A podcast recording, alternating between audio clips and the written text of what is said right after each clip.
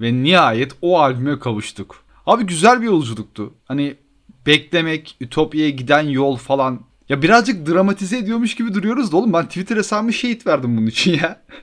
Bunun için Twitter hesabımı şehit verdim ama güzel bir yolculuktu. Biliyorsunuz 5 sene beklenen bir albüm bu. Hadi tamam Astro'dan sonra direkt beklemek birazcık ayıp olsun. Adam sonuçta Astro'yu yapmış. Ama Ütopya'nın ilk adının geçtiği andan bu yana 3 sene ediyor. 2020'den bu yana beklenen bu albüm. Forumlarda falan mesela denk gelirsiniz. 2021'de 2020'de Ütopya hype yapan adamlar vardı. Şimdi biz bunların hepsini konuşacağız. Yani ilk adını duyduğumuz 2020'den e, beklerkenki son zamanlara ve elbette Ütopya albümü hakkında her şeyi de Yalnız ne kadar her şeyle derin analizlerle mi? Hayır. Hayır. Onu yapamam. Normalde de yapmayı zaten sevmiyorum biliyorsunuz o kadar derin analiz bir şekilde konuşmayı ama zaten henüz o kadar da sindiremedim açıkçası. Ama Dinledik. Birkaç kere de döndük. Sabah 7'den beri lan Twitter'ın altının üstüne getirdik resmen. Harbiden yani şu an dışarıdan biri görüyor olsa bunu Ütopya Ütopya diye bütün time muhtemelen bize sövüyordur ama heyecanımız var. O yüzden şimdi o heyecanla beraber albümün üzerine birazcık konuşalım. Yorumlayalım. Yalnız şaşırıyorum ben. Bu durumu saçma bulan insanlar oluyor mesela. Hani onlar nasıl şaşırıyorsa diyorlar ya neyini bekliyor bu ne bu kadar anasını satayım. Ben de onlar kadar şaşırıyorum.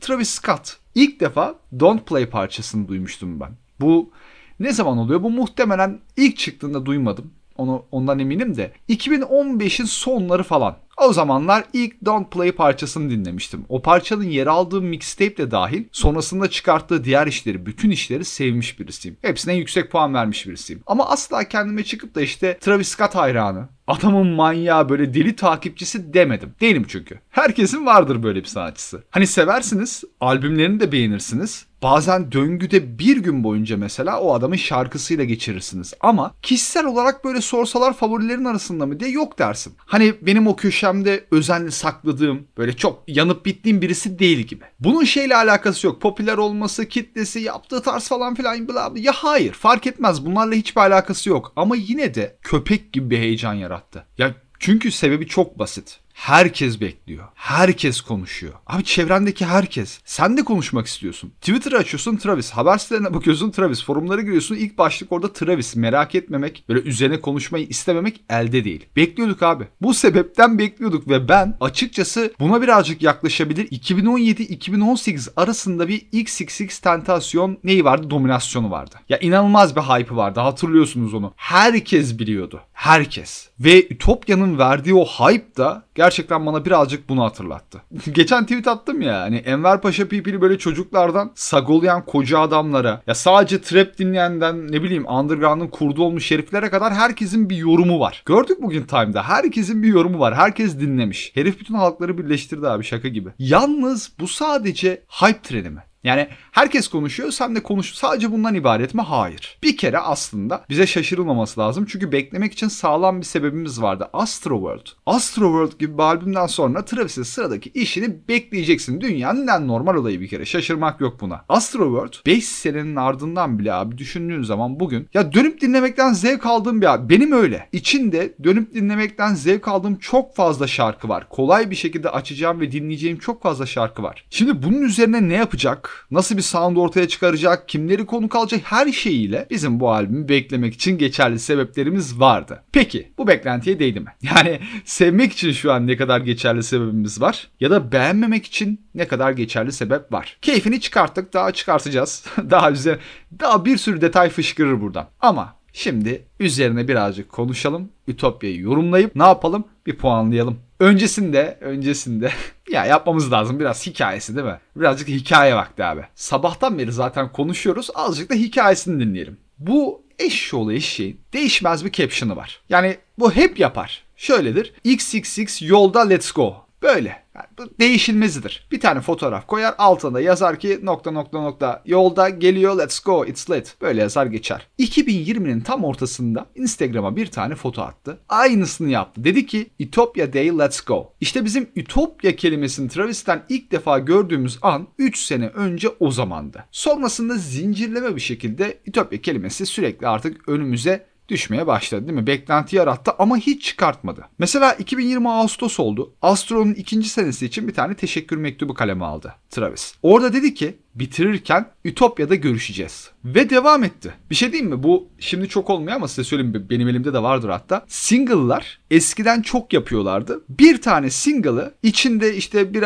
belki enstrümantaliyle veya akapella versiyonuyla basarlardı çok ince bir CD kabına. Ben de mesela DMX'in ve Ludacris'in öyle iki tane single'ı var. Çok ince bir CD kabına basıp bunu yayınlarlardı. Birkaç tane birkaç tane dediğim birkaç yüz tane falan da. Üzerine de şey yazarlardı işte for promotional uses only. Yani bunu kime gönderecekler? Radyo DJ'lerine vesaire. Travis Scott da bunu franchise parçası için aynı şekilde yaptı. Bastırdı. Ve bastırdığı şeyin kapağında ne yazıyordu? Tabii ki de for promotional uses altında live from Utopia. Devam etti. 2021'e geldik. Dedi ki Astro sayfasını kapattım. Artık Ütopya'nın duvarlarını ben size inşa etmeye başlıyorum. Aynı sene röportajlara katıldı. İki tane ipucu verdi hatta albüm hakkında. Dedi ki yeni bir sound üzerine çalışıyorum. bu, bu çok komime gidiyor. Yeni bir sound üzerine çalışıyorum. Ya çünkü herkes diyor ya. Hani bunu Travis özelinde söylemiyorum. Tamam çalışmış adam eyvallah da gördük albümde ama o kadar denilen bir şey ki bu. Yeni bir sound üzerine çalışıyorum. Değişik şeyler deneyeceğim. Öncekine hiç benzemeyecek. Türkiye versiyonu, Türkiye versiyonu da şu. Daha önce ülkede hiç yapılmamış soundlar. Bunun üzerine çalışıyorum. Hadi lan oradan.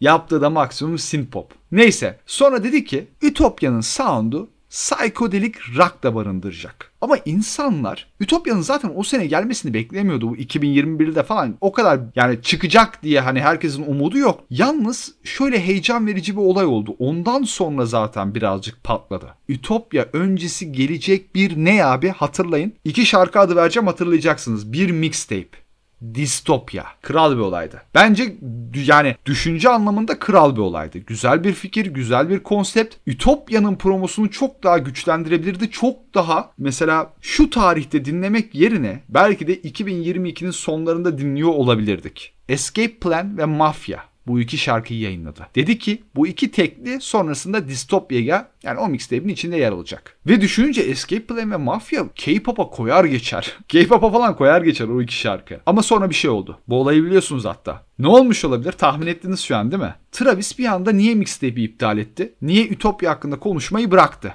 5 Kasım Astro World Festivali. 11 kadar insan tam hatırlamıyorum 11 olması lazım. Kalabalıkta ne yazık ki canını kaybetti o konserde. Travis'in sonrasında özür videosuyla iyice sıçıp sıvadığı bir dönemdi. Ve bu dönem her daim karşısına gel yani gelecek. Ha gördüğünüz gibi ama unutuluyor.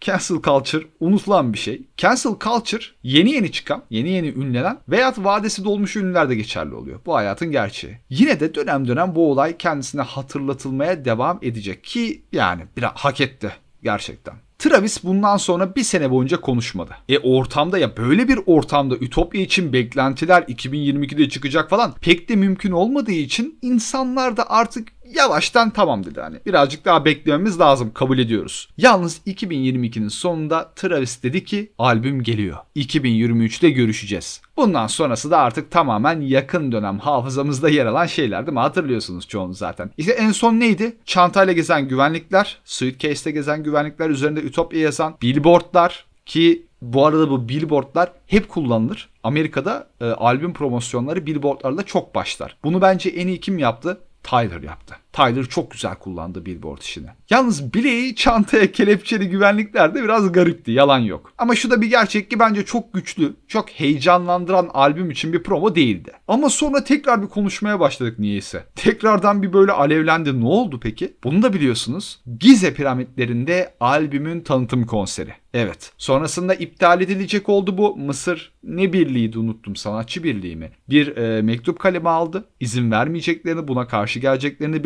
belirttiler. Pek çok neden sıraladılar ama bunun başında Travis'in imajının ve yaptığı işin yanlış hatırlamıyorsam Mısır kültürüne karşı hani e, yakışık almadıydı kısaca. Sonrasında Travis'in ekibi yalanladı. Hayır gerçekleşecek dedi. Sonrasında bir daha bu defa konseri düzenleyecek ekip açıklama yaptı. Ama sonra bir yani boka sardı ama bir daha Travis dedi ki halledeceğiz lojistik sıkıntılar var. Ya tabii hani benim çok üzüldüğüm bir olay değil gidemediğim için.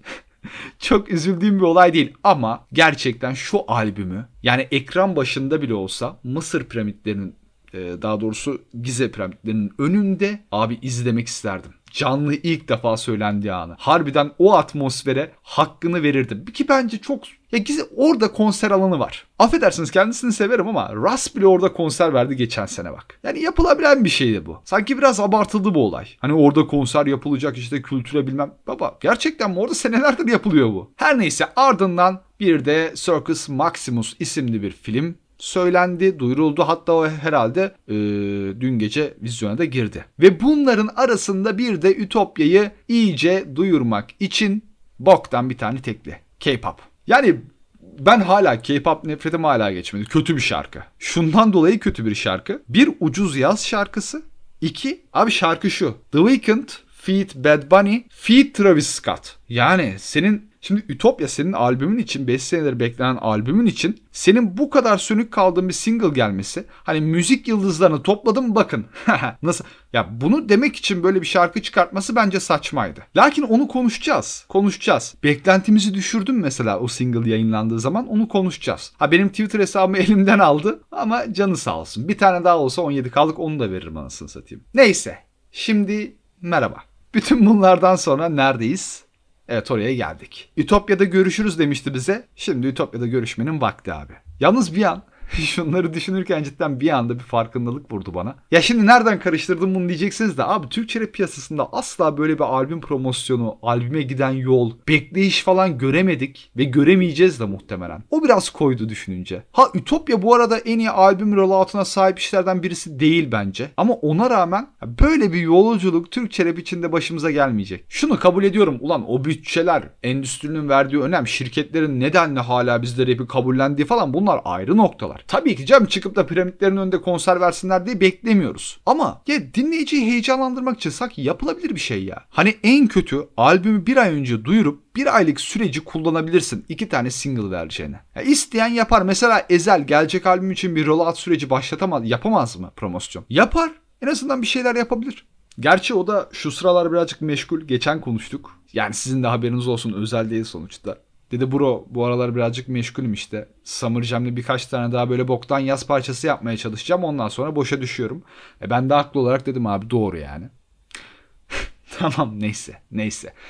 E, tamam şu ortama Türkçe rapi karıştırmayalım. Şimdi bir an aklıma geldi sadece üzüntümü paylaştım. Pardon keyfinizi kaçırmak istemedim. O zaman ilk soru. K-pop yayınlandıktan sonra peki albüme dair beklentiyi düşürenler ya da albümün bu kafada olacağını tahmin edenler var mıydı? O tahminde bulunanlar var mıydı? Evet K-pop bir hata. Şimdi ben sitedeki ilk Ütopya şehidi olarak K-pop'a sert girdikten sonra yani hesabı uçurulan biri olarak böyle bir şey yaşanacağını ama düşünmedim. Şarkıyı sevmedim. Çok sebepten ötürü sevmedim. Zaten yukarıda birazcık size çıtlattım ama e, neden sevmedim bir kere albümde denk gelince tekrar anlıyorum. Bazıları demiş ki albümün içinde aslında normal geliyor. Bana hiç normal gelmiyor. Bütün o sound clash'in içinde, bütün o denemelerin, farklılıkların içinde dümdüz duruyor. Dümdüz. Bence albümün en kötüsü ve albümde bunun dışında kalan 18 şarkıdan herhangi biri daha iyi tekli olabilirdi. Seçimi en kötüsüyle yapmış. Belki de bizi şaşırtmak içindi. Ya, kim bilir. Ama kötü bir seçim oldu ortada. Yalnız şöyle bir şey yok. Cidden böyle bir dünya harbiden yok. K-pop yayınlanınca insanlar beğenmeyecek, Ütopya'ya olan beklentiler düşecek, hype sönecek. Hayır canım ya. Böyle bir şey olabilir mi abi? Size bir şey diyeyim mi? Bir ara Triple e, Cadılar Bayramı'nda bir tane EP yayınlamıştı. EP'nin içinde full at kişlemesi, kapı gıcırtısı falan vardı tamam mı? Travis Scott albümden bir hafta önce böyle bir şey çıkarsın. Ütopya yine hype'lanır. Ya, insanlar yine bekler Ütopya'yı. O derece bir albüm. Yalnız ben şöyle düşünmüştüm. Bu K-pop albümde olmaz. Ya, bunu demiştim ki koymaz albüme. Lakin koymuş. Yalnız ben K-pop'u dinledikten sonra albümün buna en ufak benzeyeceğini hiç düşünmedim. Hiç düşünmedim gerçekten. Çünkü şunu biliyorum abi. Travis Scott abi sound işine kafa patlatan bir adam. Deli gibi kafa patlatan bir adam. Bundan bir ay önce Ütopya için açıklama yaptığında dedi ki ben MPC 2000 XL ile çalışıyorum Akai'nin. Bunlarla falan uğraşıyorum. Bak bu zamanında Pete Rock'ın ya 90'larda çok yoğun kullandığı ve inanılmaz boom bap beatler yaptığı bir model. Tamam yeni bir şey değil canım. Metroda çok kullanıyor. Aynı modeli Metro Boomin'de kullanılır. Trap'te yap- yapılır. Yabancı değil. Ama her telden bir şeyle uğraşıyordu. Anlatmak istediğim bu. Gözü sürekli sound için adamın etrafta geziyor. Çok basit bir örnek vereyim mi? Intro şarkısında iki tane e, sample var. Şimdi şey Cendere'den bahsetmiyorum. Onu, nereden aldı bilmiyorum. Cendere'nin sam Benziyor cidden ama nereden o sample belli olur zaten. Onun dışında intro ve outro'da iki tane sample var. Birincisi British, İngiliz bir progressive rock grubundan. Diğeri de zaten Funkadelic'ten bir funk sample. Adam yani o konuda uğraşan birisi. Hani bazen muhtemelen eve kapanıp sürekli bir şeyler dinliyor. O kafada. Hatırlayan var mı bir tane live yayını vardı. Beat yapıyordu mesela. Orada da sanırım boom bap beat yapıyordu. Seviyor. O yüzden şüphem yoktu. O yüzden demiştim lan buna benzemez albüm ya. Bu ne? Ama şunu da itiraf edeyim. Bu kadar abi kulvarın tersinden gideceğini tahmin etmedim. Şimdi deneysel albüm diye bir kavram. Bu deneysel albüm nedir? Bir kere şunu söyleyeyim. Böyle kalıplar için birbirinizi kırmayın sakın tartışmayın. Deneysel albüm, abstract rap, e, bilmem ne rap sakın tartışmayın. Abi bunlar literatüre böyle tamamen sokulmuş, belli kalıpları olan şeyler kesinlikle değil. Bunlar internetin forumlarından çıkmış şeyler herkesin üzerine kendinden bir şeyler kattığı, kendince yorumladığı kavramlar tamam mı? Ha belli başlı kriterleri vardır ama böyle kesin net şeyler değildir bunlar. Ya çünkü ben biliyorum şey olacak yani. Mesela bu albüme deneysel diyecekler. Sonra birisi de çıkıp diyecek ki sen buna deneysel diyorsan hayatında hiç JPEG Mafya dinlemedin mi? Hayır yapmayın onu. Ama şöyle de bir ama şöyle de bir durum var gerçekten. Bu albüm experimental rap gerçekten sınırları zorlayacak derecede deneysel olan türden değil. Yani bir ney değildir mesela? Bir clipping değil. Düşündüğün zaman bir e, injury reserve değil. Ya da dedik ya JPEG Mafya, LP, ne bileyim bir Dalek falan değil. Çünkü onların yaptığı şey gerçekten rap müziğin ne kadar sınırını zorlayabileceklerini görmek. Onların yaptığı kulvarı tamamen tanımamak. Tersinden gitmeyi bırak. Bu yüzdendir ki mesela birine Dead Grips dinlettiğin zaman çok sıkı bir rap dinleyicisine Dead Grips dinlettiğin zaman beğenmeme ihtimali %80. Şaşmaz. Ama Travis'in burada mainstream içinde ve önceki işlerine bakıldığında çok deneysel çalıştığı belli. Piyasa işlerinden sound olarak çok farklı. Olay burada yatıyor benim için. Beni en çok sevindiren buydu. Sound structure abi. O deneysellik, o sınırları birazcık daha zorlama. Çünkü abi ya mainstream'de bazı noktalar var artık sarmıyor. Ya gerçekten sarmıyor. Ya bakıyorsun konuk listesi ezbere. Hep aynı. Prodüktör listesine bakıyorsun ezbere. Şimdi gerçekten biraz gına getirdi. Öte yandan Ütopya'ya kafayı çevirdiğin an baba adam 30 kadar müzisyeni bak. Sırf altyapılar için bir araya getirmiş. Yani Pharrell'den tut Mike Dean'e kadar ne bileyim Kanye'den Alchemist'e kadar ya da işte Weezy'den atıyorum Boy Wonda'ya kadar. James Blay'e, Wanda Girl'e kadar. Herkesi toplamış. Bu büyük bir olay. Ama nasıl büyük bir olay? Şöyle bir şey var. İşin biraz sırrı. Şimdi bu kadar prodüktörü bir araya getirdim. Bu arada bunların hepsini sadece beatmaker olarak düşünmeyin. Enstrüman çalanı da var, mixine, el uzatan adam da var. Hepsi bunların içinde. Hepsi dolu. Bu kadar insanı topladım. Baba dedin ki hadi beat yapın. Çeşitli prodüktörlerden beatler olsun farklılık olsun yani albümde yaptırdım. Abi dikkat et şarkıların büyük çoğunluğunda Ütopya'da prodüktör kısmında Travis'in de adı var. Tamam birkaçın aynen birkaç tanesinde yok. Onda hiç el sürmemiş ama büyük çoğunlukta albümün prodüksiyonda kendi dokunuşları var. O hani herkesi bir araya getirip hadi bana beat yapın. Tamam beatleri yaptınız mı da iyi güzelmiş bunları alırım. Öyle bir şey değil. Bu sabah albüm hakkında birazcık Ozan'la konuşmuştum arkadaş. Ona da selam olsun buradan. O dedi ki yıldız oyuncuları toplayan bir film yönetmeni gibi. Dedim aynen öyle. O kadar doğru ki. Bu şekilde böyle kontrolü eline almak sound konusunda olayı çok daha sağlamlaştırıyor. İşte o zaman albümün hani prodüktörlüğünü iyi yapmış oluyorsun. E şimdi West Side Gun mesela Pray for Paris 13 şarkıda 13 kadar da prodüktör var. Ama 13 şarkının 13'ünde de West Side Gun'ın eli değmiş. Adam prodüktör bile değil. O yüzden yani bu kadar seviliyor bu albümler. Sound olarak o yüzden bu kadar takdir ediliyor. Peki ama bu işi bu bahsettiğim işi rap dünyasında en iyi yapabilen bir başka isim daha var. Hatta en iyisi direkt ya. Mesela 30 tane adamı toplar bir odaya der ki lan ben sizle beraber çalışacağım. Bana bir şeyler yapın. Yaptırır. En sonunda odaya girer. Yapılan bütün işlere bakar. Hepsini kendince bir değiştirir. Bir şeyler ekler falan. Sonra der ki tamam gidebilirsiniz. Ben bu 30 taneden bir 10 tanesini beğenirsem alacağım albümüme. Kim yapar bunu? Bak kim yapacak? Babamız yapar lan. Keçi yapar. Kanye West yapar. Kanye West'in bu albümü olan etkisi Yeezus kıyaslaması çok konuşuldu. Şimdi buna direkt girmeyeceğim. Çünkü kıyasla uğraşacak olursak daha albümü tam sindirememişken iyice içine ederim ben. Ama Kanye West'in gerçekten etkisi hayran bırakıyor insanı. Beni çok mutlu etti. Ya hip hop içinde bu hep olur tamam mı?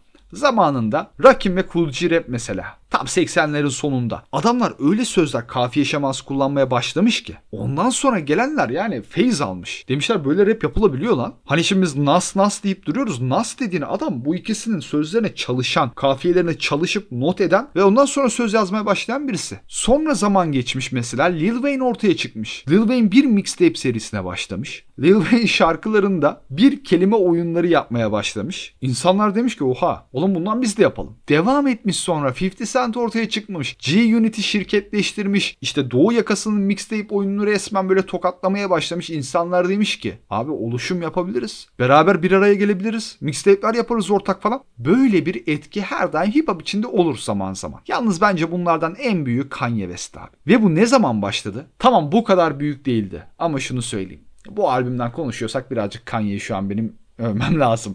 2007'de Curtis albümü çıkarken 50 Cent'in Kanye West'e Graduation'ı çıkarırken öyle büyük bir çekişme olmuştu ki bunu bilenler vardır. 50 Cent'le Kanye West albüm satışlarında. Kanye West tersiyle baba. Elinin tersiyle tokatı bir koydu. İnsanlar sonra şey oldu. Oha oğlum böyle de olabiliyor lan. Yani bir dakika öyle gangster rap'e hardcore takılmaya gerek yokmuş. Baksana hani Kanye West gibi de yapabiliriz. Chipmunk Soul falan. Birazcık pop rap katmak yapılabilir. Kanye West sürekli sürekli sürekli tabuları yıka yıka yıka yıka abi büyük bir etki zinciri yarattı.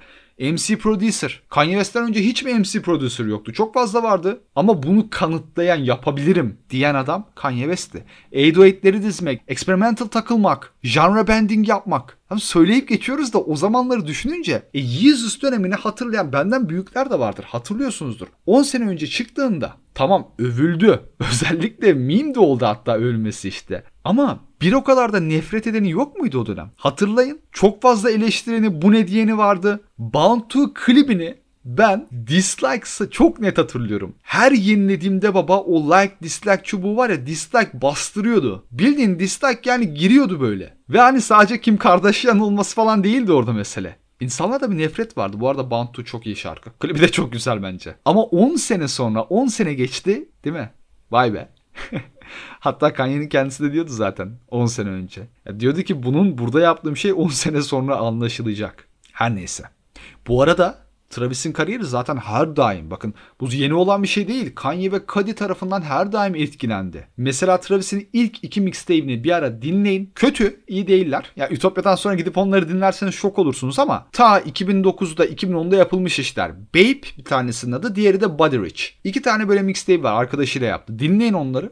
Direkt Kanye ve Kid Cudi işte. Her neyse. Tamam devam edelim. Şimdi Astro World'le de kıyaslamayacağım. Onu da yapmayacağım. Kıyasa girmeyeceğim. Ama şunu söyleyeyim. Kişisel olarak anladınız. Benim tercihim Astro World. Astro World daha çok sevdiğim bir albüm. Belki bunu Ütopya'yı bir hafta, bir ay daha sonra böyle aradan zaman geçtikten sonra dinlerim. Fikrim değişebilir mi? Muhtemelen değişmez. Çünkü albümün hype'ıyla bile böyle düşünüyorsam, Astro hala benim için ayrıdır diyorsam, bir ay sonra Astro daha da baskınlaşır. Lakin yine de şunu söyleyeyim ben. Yine sabah konuşuyorduk selam olsun o sana. Dedi ki bana, abi Astro'da olduğu gibi böyle instant hit durumu burada yok. Ve düşündüm doğru. Gerçekten Astro'yu ilk dinleyişte ilk defa dinleseniz bile içinden 3-4 şarkıya dersiniz ki bu şarkı her yerde ama her yerde çalacak. Bunu diyebilirsiniz mesela. Astro'da bu vardı. Mesela kendinin albümünde demişti bana aynı şekilde Ozan. Onu da birazcık benzetmişti ve doğru gerçekten de. Şimdi kendinin son albümüne bakıyorsun. Diğerlerine bak. içinde var mı bir Humble, bir DNA, ne bileyim bir All Right, Money Trees, Mad City bunlar yok. Evet hitler var. Hit olabilecek seviyede şarkılar var ama instant hit pat diye. Bu yok. Ama ne var peki? Ortada böyle üzerine daha çok düşünülmüş sound olarak daha çok uğraşılmış ve kişisel olarak abi. Keşifle dolu bir iş var. Ütopya'nın hikayesi de birazcık bu. Ütopya bence birkaç dinlenmeyi hak edecek albüm. İyice kafasına girmek için. Çünkü sound olarak çok tekrarlıyorum papağan gibi ama işin gerçeği bu değil mi? Sound olarak basit kaçılmamış. Beğenilmeyen noktalar olabilir. Evet ama bana kalırsa bu noktaların hepsi kişisel olur abi. Mesela birisi diyebilir ki düetler istediğim gibi değildi. Diğeri diyebilir ki ben banger trap bir hit arıyordum. Diğeri der ki işte süresinden sıkıldım. Diğeri der çok fazla deneysel işlere kaçmış vesaire. Lakin ben bu albümü bu haliyle, bütün seçimleriyle olduğu gibi razıyım. Ölüp bittiğim anlamına mı geliyor? Hayır. Ama şu var, şu olay şu. Şu piyasada böyle bir albüm benim dinliyor olmam kendimce büyük bir şans. Süresine kadar hatta biliyorsunuz 19 şarkı 1 saat 13 dakika Ütopya. En nefret ettiğim şeylerden biri. Hep podcastlerde söylüyorum. Ama mesela bunu bir çıkıp Future yapsa, Young Thug yapsa, Gunna falan yapsa fenalık geçiririm abi. Ama bazı isimler var ki mesela Drake yapsa o kadar koymaz. Çünkü sansasyonel birisi. Yani Drake mesela bir saatlik albüm yapar. Sıkılmaya başladığın an Drake ortalarda çıkar. Öyle sansasyonel bir açıklama bir şeyler söyler. Birisinin anasına bacısına laf falan atar yani. Hani garip bir şey olur. Kendrick yapsa her parçada farklı bir şey anlatma kapasitesi var. Sıkılmam. Ve Travis de aynı şekilde. Bu özellikle bu albümde dinleyiciye adam akıl oyunları çekiyor ya soundla. Şöyle bir albümde süre beni hiç yormadı. Tadını çıkartmak için ideal. Hatta dedim ya başta bu podcast'in gelmesi bile belki erken. Ama muhabbet etmesini seviyorum merak ediyorum çünkü. Ben podcast yaptıktan sonra özelden bana yazan çok arkadaş oluyor. Onlarla muhabbet açılıyor. Konuşması zevkli oluyor. O zaman soralım. Sakin konuşacağız da bir soralım. Album of the Year Olabilir mi? Olabilir mi? Senenin albümü. Ee, neler çıktı bu sene bir düşünelim. Neler çıktı mesela? Var mı? Yani gerçekten hani e, gönül rahatlığıyla yok abi Ütopya ne? Onun yerine bu 10 numara çok daha iyi rap albümü diyebileceğim benim yok. benim yok. Yani çok zorlarsam kendimi kasarsam böyle Underground'dan J. Royal diye bir adam var. Onun bir albümü çıktı. Onu çok sevdim ama benim Album of the Year diyebileceğim şu an bir albüm yok ki. O yüzden Ütopya bence anlık bir şekilde Album of the Year olabilir. Ama şuna eminim. Bunu kesin söylüyorum. Olmazsa da göt olurum sorun değil. 6 ay içinde Ütopya'dan en azından benim için daha iyi bir albüm çıkacak. Album of the Year listemde ben Ütopya'yı başa yazacağımı sanmıyorum. Yani senenin sonunda. Şu an için değil. Senenin sonunda. Şimdi artık birazcık albüme geçelim. Abi ne konuşuyorduk ki zaten ya tamam da şarkılar üzerine de laflayalım. Bana kalırsa albümün ya ilk 8 şarkılı koşusu abi e, buna Fane de dahil.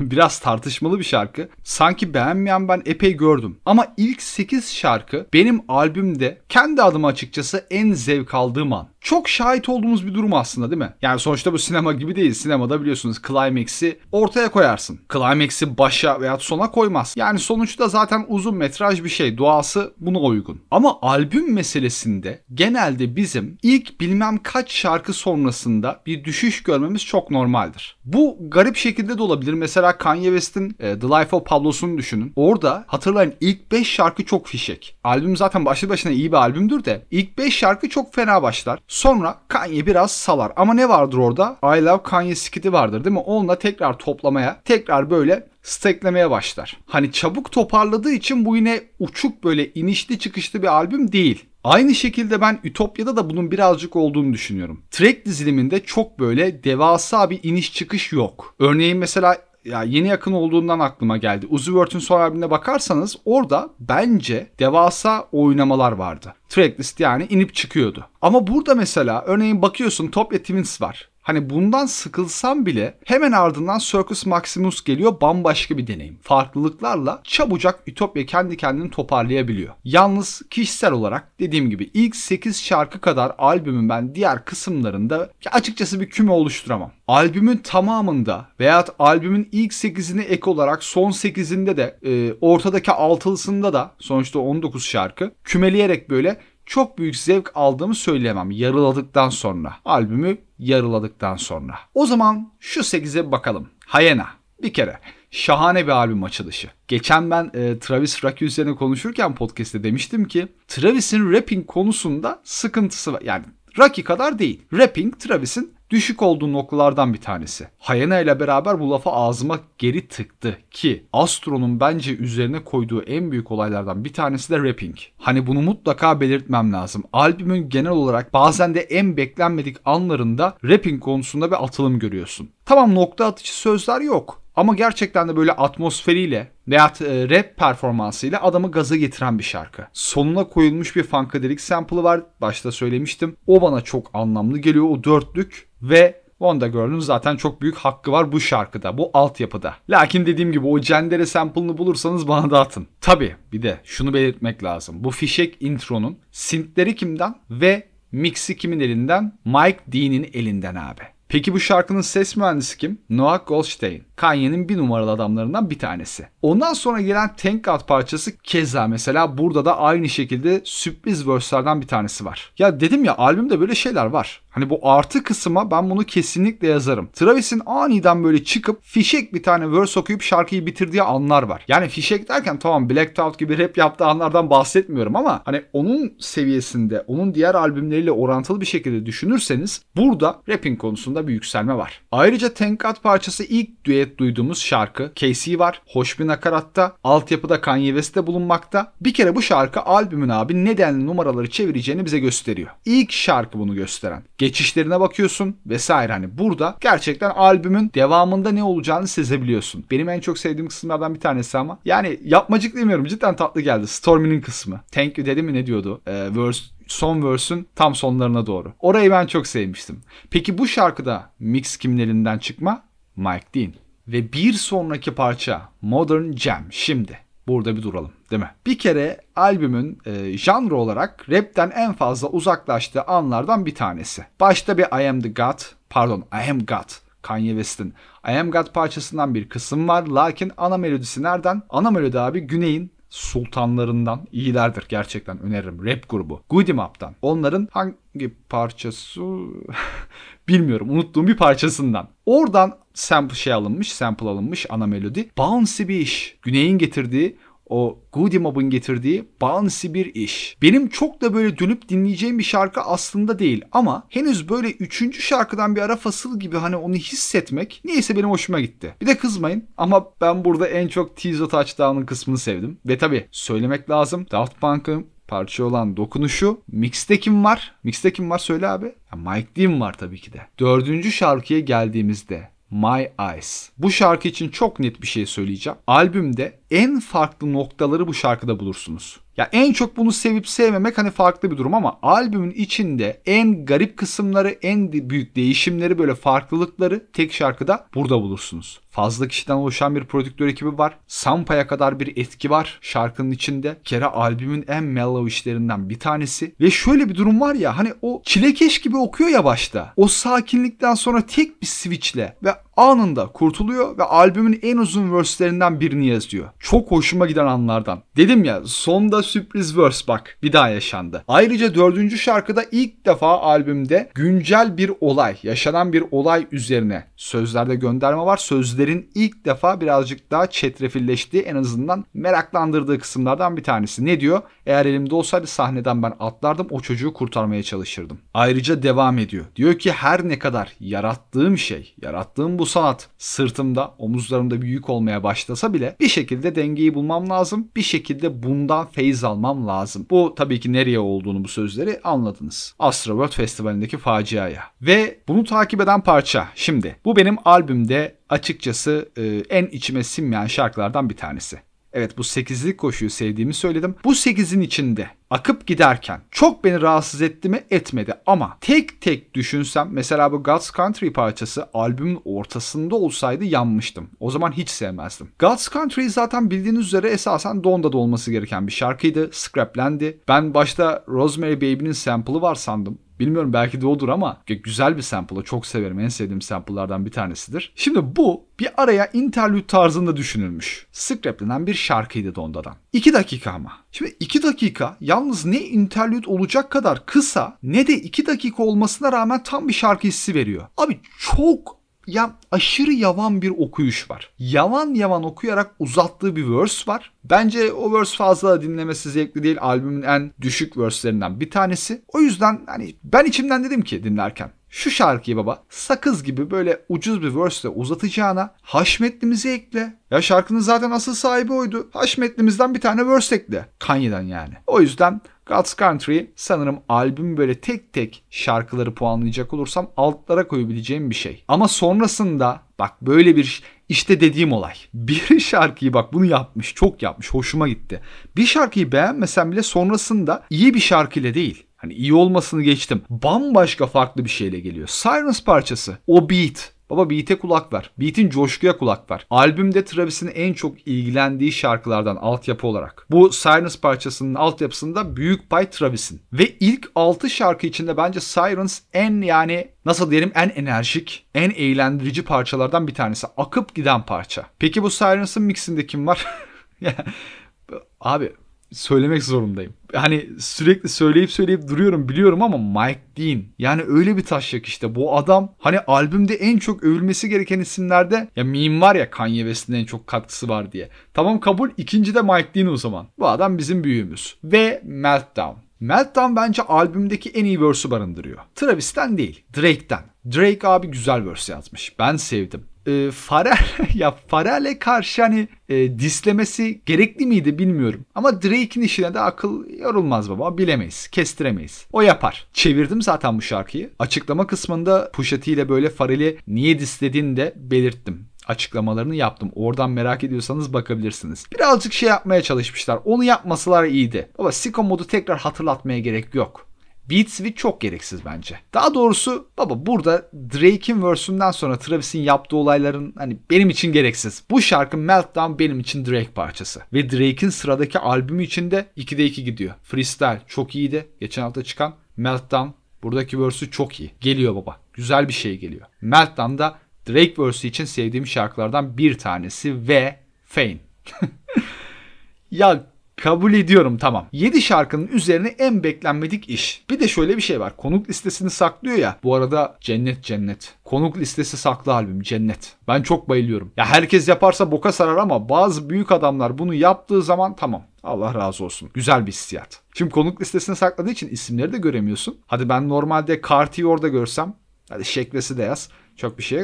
Şekvesi de mesela orada görsem derim ki tamam bu şarkı şey olacak. Bu şarkı için benim beklentim var. Bu şarkı Mosh Pit, bu şarkı Rage parçası olacak. Ama yani albüm içinde o an en beklemediğim şarkı oldu. Esasında bu şarkıyı Carti dinleyenler ya da Hani ne kartısı abi genel olarak güncel rap piyasası için hani ulan bu nasıl şarkı ya da ne kadar enteresan falan denilebilecek bir tarafı yok. Ama albümün içinde en dysfunctional duran iş kesinlikle Fame. Farklı açılardan sadece ansızın yakalaması değil Carti'nin mesela ilk verse'ü. Abi garip değil mi? Çok sesini yine değiştirmiş. Garip duruyor. Yalnız ben dediğim gibi ondan sonraki verse'ünü sevdim. Nakarat basit çok basit ama niyeyse sardı. Bilmiyorum bu konuda çelişebiliriz siz de. Bu konuda karşı karşıya gelebiliriz ama ben Fame'i de albümdeki favorilerim içine aldım lazım. Ve bir daha belirteyim burada da beat bazı parçalarda öyle. Hangisinde demiştim? Sirens'ta demiştim değil mi? Fane'de de beat'in %80'i 90'ı Travis'in elinden çıkma. İşte albümün benim en beğendiğim, beni dinlerken en fazla saran kısım buradaydı. Geri kalan bölümde de güzel anlar tabii var ama büyük bir kısım benim gözümde bland. Yani şöyle bir şey var. 8'lik koşudan sonra mesela gelen 3 şarkı beni dinlerken baba acayip düşürdü. Benim hevesi kırdı.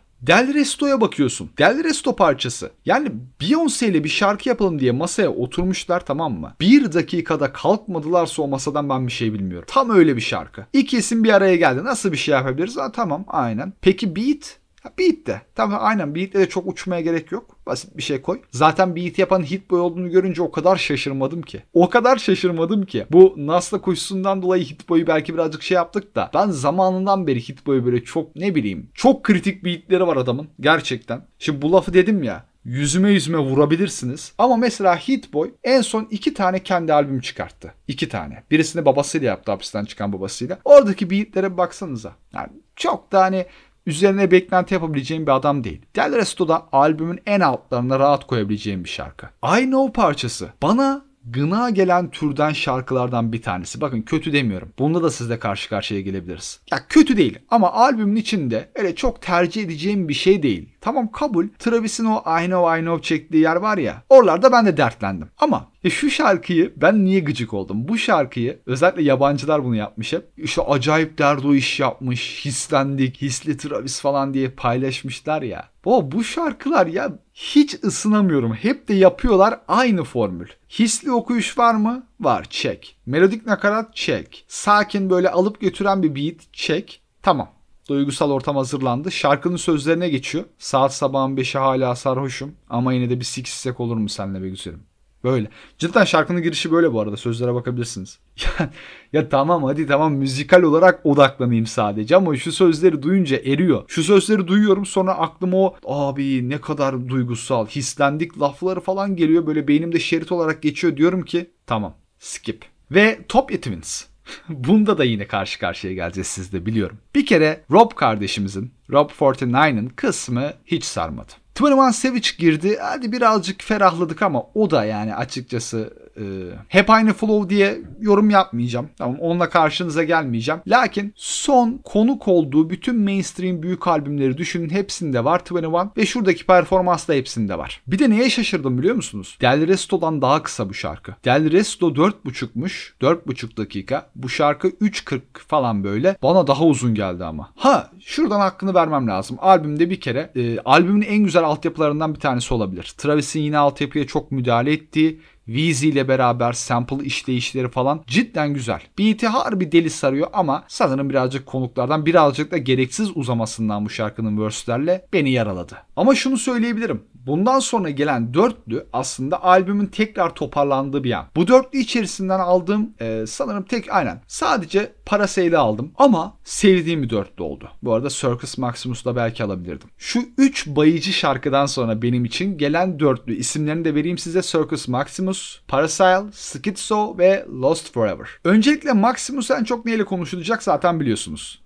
Black Skinhead olayı değil mi? Ama gerçekten şarkının verdiği o enerjik aynı zamanda bir de kaotik bir hissiyat veriyor ya. Akıp giden şarkılardan bir tanesi abi. Sirens için böyle demiştim. Intro için böyle derim. Circus Maximus da onlardan bir tanesi. Hele ki We Got It Now We Got It diye bir verse bitirişi var ya Travis'in. Ondan sonra çığlık veriyor. Benim albümde en çok aklımda kalacak kısımlardan bir tanesi. Hatta hemen sonrasında Weekend'ın gelip bizi böyle tüy gibi hafifletmesi de. Ya Circus Maximus'u da listeme atarım bu arada. Şu an kafamda canlandırdım. Circus da kesinlikle listemde. Ama bir şarkı var ki ondan sonra gelen benim için albümün en ayrı noktasında. Parasail. Bir şey diyeyim mi? Evet albümdeki en büyük favorim abi. Çok vurdu çünkü. O şarkıların üzerine öyle bir vurdu ki. Baba o Aynova işte e, aynen Aynova Derdo diyenler Parasail görsün. Ben şaka yapmıyorum. Sabah kalktık işte albümü herkes gibi başlattım 7'de evin içinde adımlıyorum böyle sağa sola kafayı sallaya sallaya. O anlarımı görmek istemezdiniz ama o şekilde dinliyordum. Parasail geldiği an dedim ki hasiktir.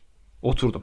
Harbiden oturdum. Dave Chappelle'in girişi ayrı bir vurdu. Beat ayrı bir vurdu. Nakaratta Don Toliver'ın alttan alttan sesini vermesi ayrı vurdu. Ama en çok da ne vurdu biliyor musun? Young Lean. Dört tane cümlesi var ama Young Lean. Bilmiyorum gururlan olduk yani böyle. Çünkü ben Young Lean'i çok severim. Geçmişten bu yana çok severim Young Lean'i. Ve e, Ütopya'da en çok sevdiğim şarkıda Young Lean'i de duyunca harbi dedim ki tamam bu şarkı benim şarkım. Parasail sanırım albümün diğer yarısında beni kurtaran şarkılardan bir tanesi. Schizo, Lost Forever bu ikisi de çok övülecek biliyorum. Schizo zaten bir kere albümde ismini en çok yani hakkını en çok veren şarkı. Çünkü gerçekten şizofrenik. Gidiş geliş switchlerle beraber. Ayrıca şey lafıyla çok iyi hatırlanacak bir şarkı. İşte Kanye West'e respekti var ya Biden yerine Kanye'yi Kanye'ye bastım oyumu diye. Artı olarak aklıma gelmişken burada Young Thug'ın Eminem'e de çok humble bir respekti var. O da çok hoşuma gitmişti. Skitzo'yu yine sevdim ama Lost Forever açıkçası benim için birazcık hayal kırıklığı oldu. Evet albümde en çok beklediğim şarkılardan bir tanesiydi. West Side Gun'ı özellikle nasıl duracak diye çok merak ediyordum ama yani